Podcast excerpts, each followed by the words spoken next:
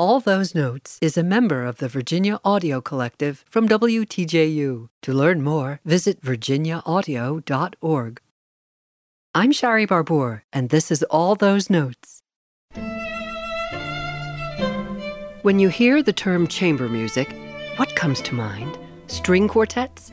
True, the most well known form of chamber music is the string quartet. However, depending on the number of players, it can also take the form of a duet, trio, quintet, sextet, septet, octet, and nonet. It may include piano, winds and strings, strings alone, winds and brass, or a variety of other configurations. As long as it involves a small group, it can be called chamber music.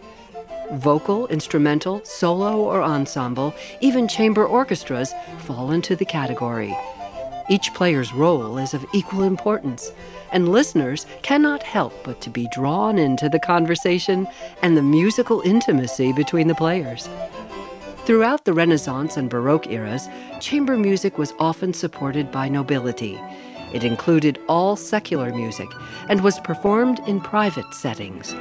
French vocal music, the chanson, heard during the Renaissance, evolved into instrumental music, often composed for the organ the Italian canzona transitioned into Baroque chamber sonatas.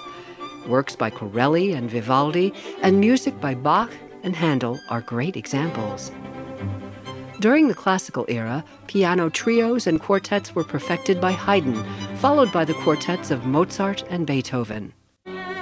In the Romantic era, Brahms was considered to be the greatest of the 19th century chamber music composers.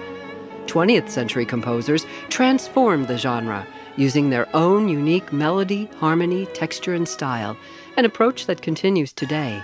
Chamber music, the most intimate of the performing arts. I'm Shari Barbour with all those notes. For more of all those notes, visit virginiaaudio.org.